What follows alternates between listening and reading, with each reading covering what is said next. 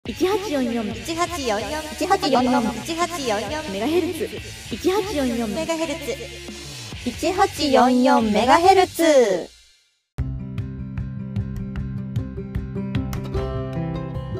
野球協カープ女子コンビによる野球にまつわるエトセトラを語り尽くす番組1844メガヘルツパーソナリティの小夏とマピです。よろしくお願いします。はい先週と先々週は YouTube ライブをしましたけれどもお越しいただいた皆様本当にありがとうございましたありがとうございました。いや、たくさんね、結構コメントもしていただいてね、かなり盛り上がりましたね。こうやっぱりリアルタイムでね、うんうあのリスナーの皆さんとこう反応を見ながらお話しするっていうのはライブ配信ならではなのでね、結構楽しかったですね。よかっ たです。はい。ということで、今週はこちら、ポッドキャスト配信の週でございます。はいお久しぶりです。 はい、お久しぶりです。まあまあまあまあ、あのー一応日曜日にこちら配信されてると思うんですけども、うん、えー収録日がですねちょっと差がありまして、 はい、えー本日10月13日木曜日に収録をしております。はいい、すいません、ちょっと前です。はいのでちょっと情報が 日曜日時点でのね、あのーことが触れられてないとは思うんですけれども、うん、そうね、だから、あのー今クライマックスやってますけど、うん、もう決まっちゃってるかもしんない配 信でまああのもう木曜日収録してるんで、まあ、ファイナルステージの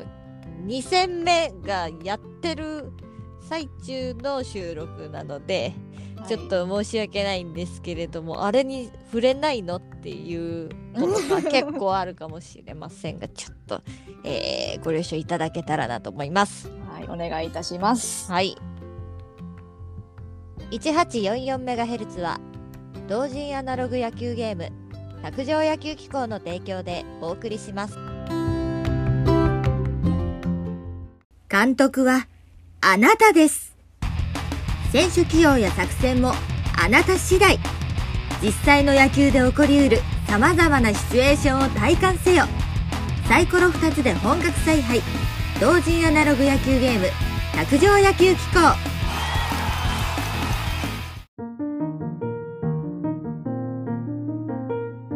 オープニングでもお話ししましたが、クライマックスシリーズが開幕しております。はい。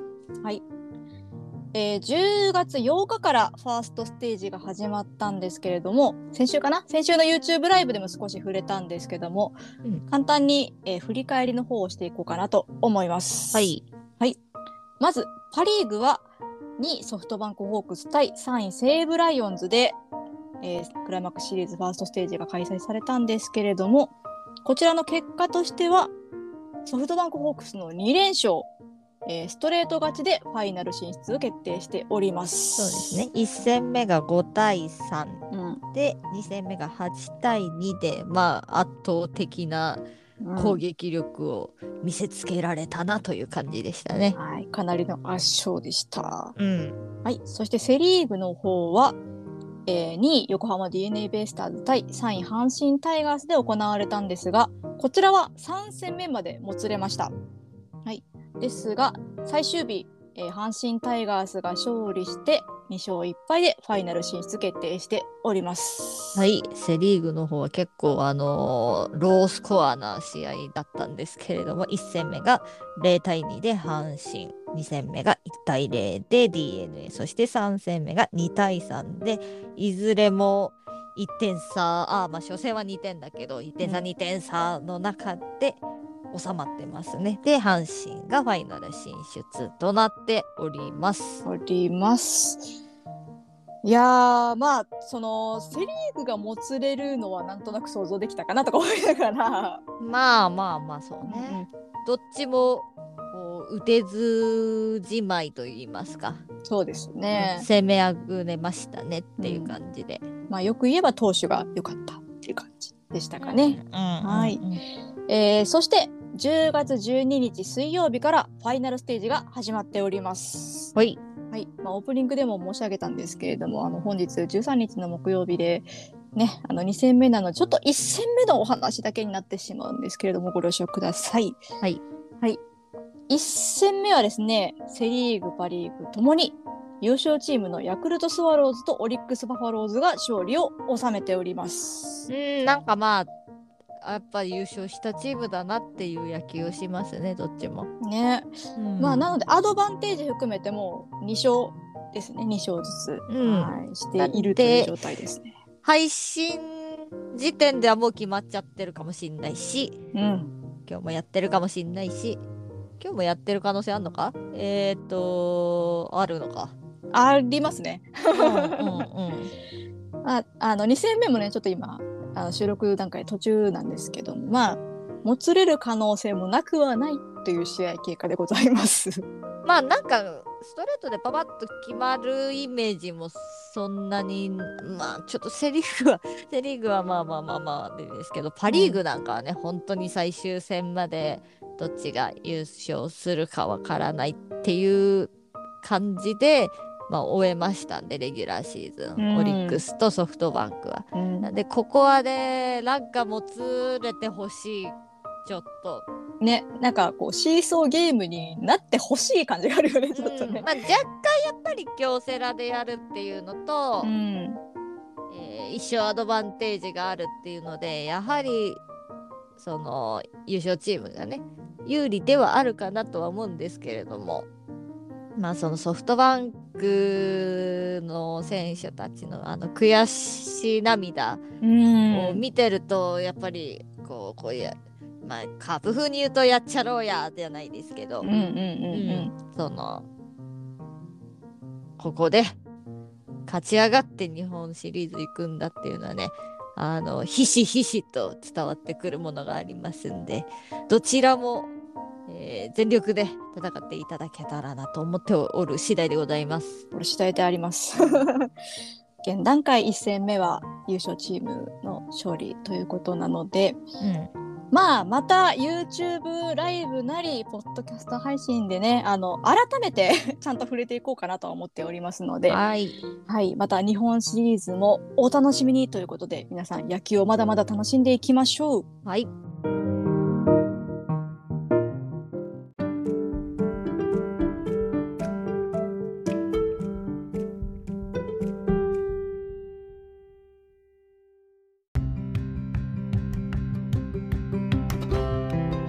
はいということで本日はクライマックスシリーズのお話になりましたが皆様野球いかがでしょうか楽しんでおられますか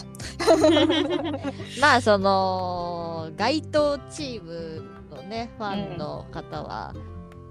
結構まだまだこう気が抜けないというんですかね。そうねドキドキドキドキしっぱなしな感じですよね。うんまあやっぱりこの、まあ、パ・リーグはささっきも言ったけど紙一重の状態でのその順位決定だったわけなんでまあ率で言ったら一緒だからねうんその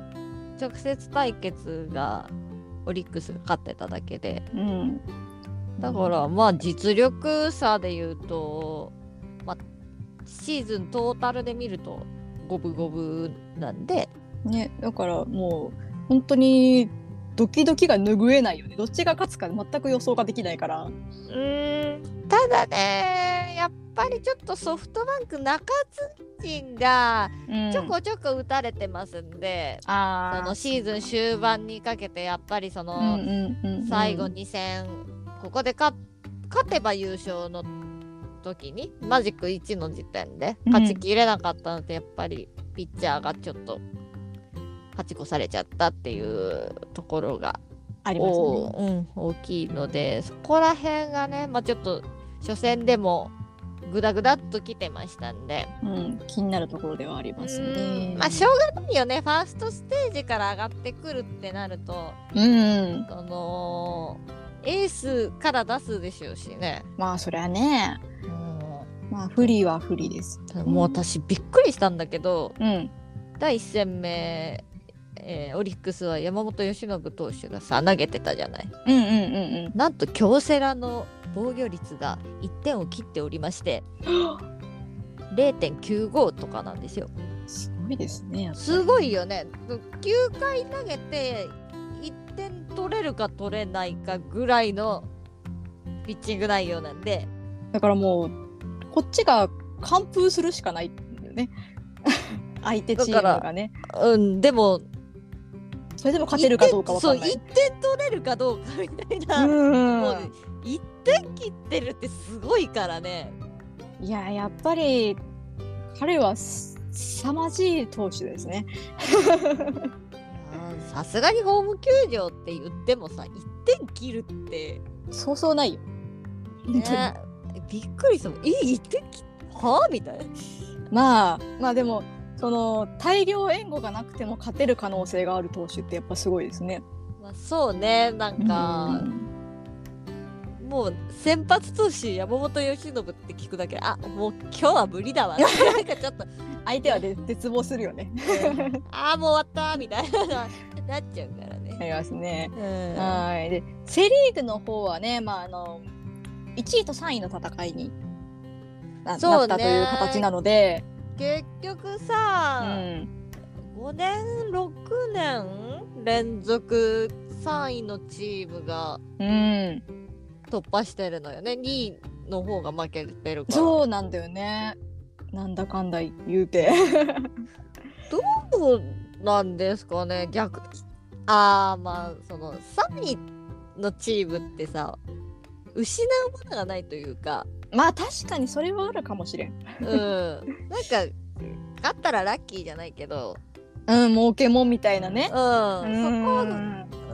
2位の方が2位だからってい勝うたなきゃいけないみたそいうなそね。うもうここ勝っていくぞなんだけどその、うんうんうん逆にプレッシャーみたいなのがあったりするのかなかなあやっぱりそういうのもでもありそうだよねせその選手側に立ってみればねうん、まあ選手、うん監督ね、うんやっぱりあると思うしね、難しいかもしれない。ねあの、まあ、たまにやっぱ3位が日本シリーズ行ったりとかも、まあ、まあまあありますから うん、難しいねコメントするのも 1位と3位だとねでもこれ下手したら3位の方がいいんじゃないかっていうね。うん時もねそあの終盤の調子とかさ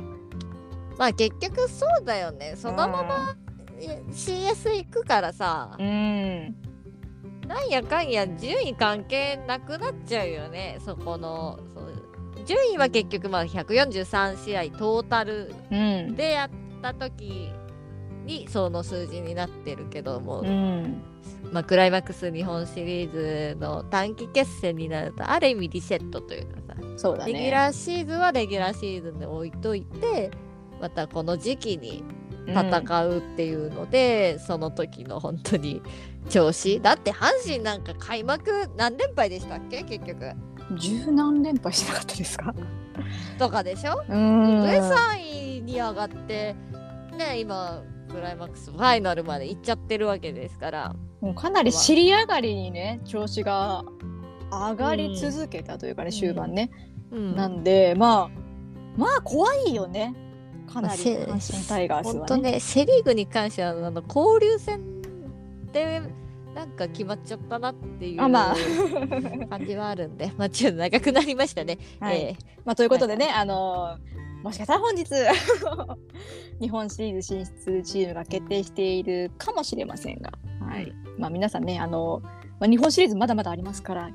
しっかり野球を楽しんでいきたいなと思っております。ーはい、ということで、あの、1点、ちょっと宣伝がございます。。はいい、はい。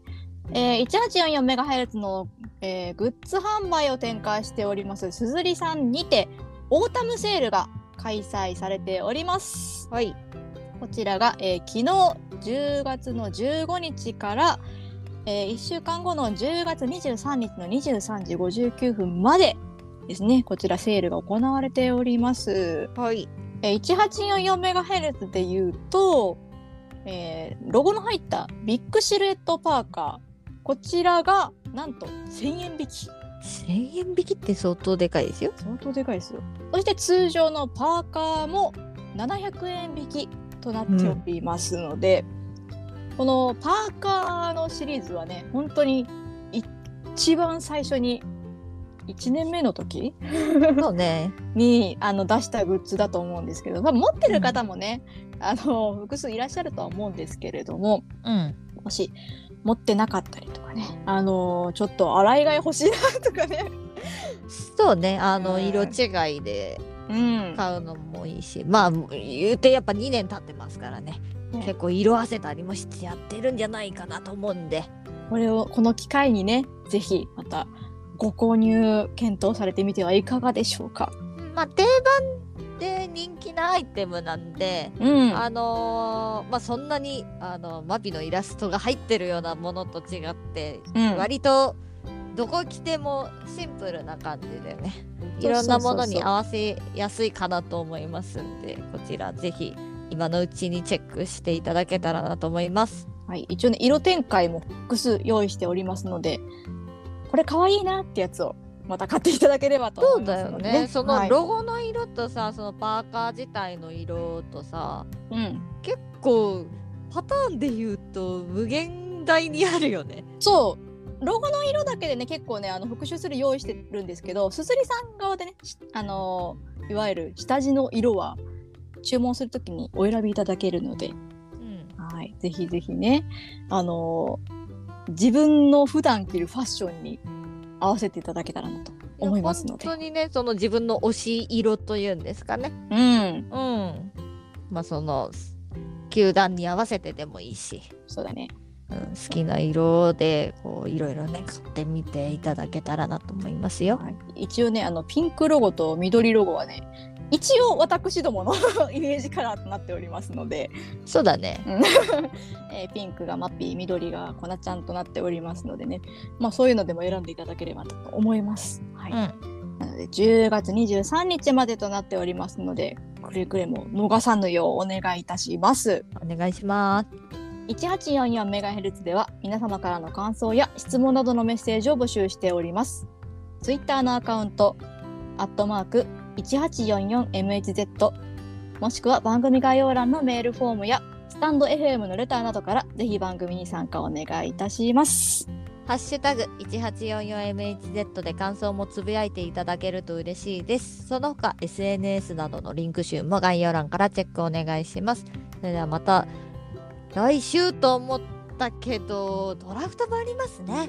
ありますね。 ねもうなんかあそっかって感じだしそういえば我々カープファン的には嬉しい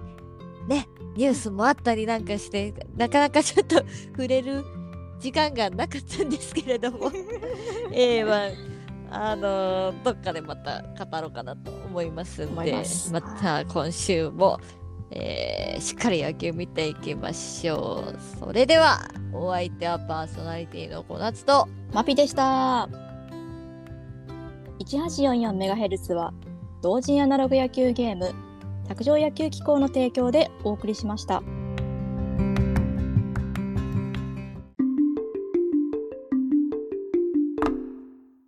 ゲームセット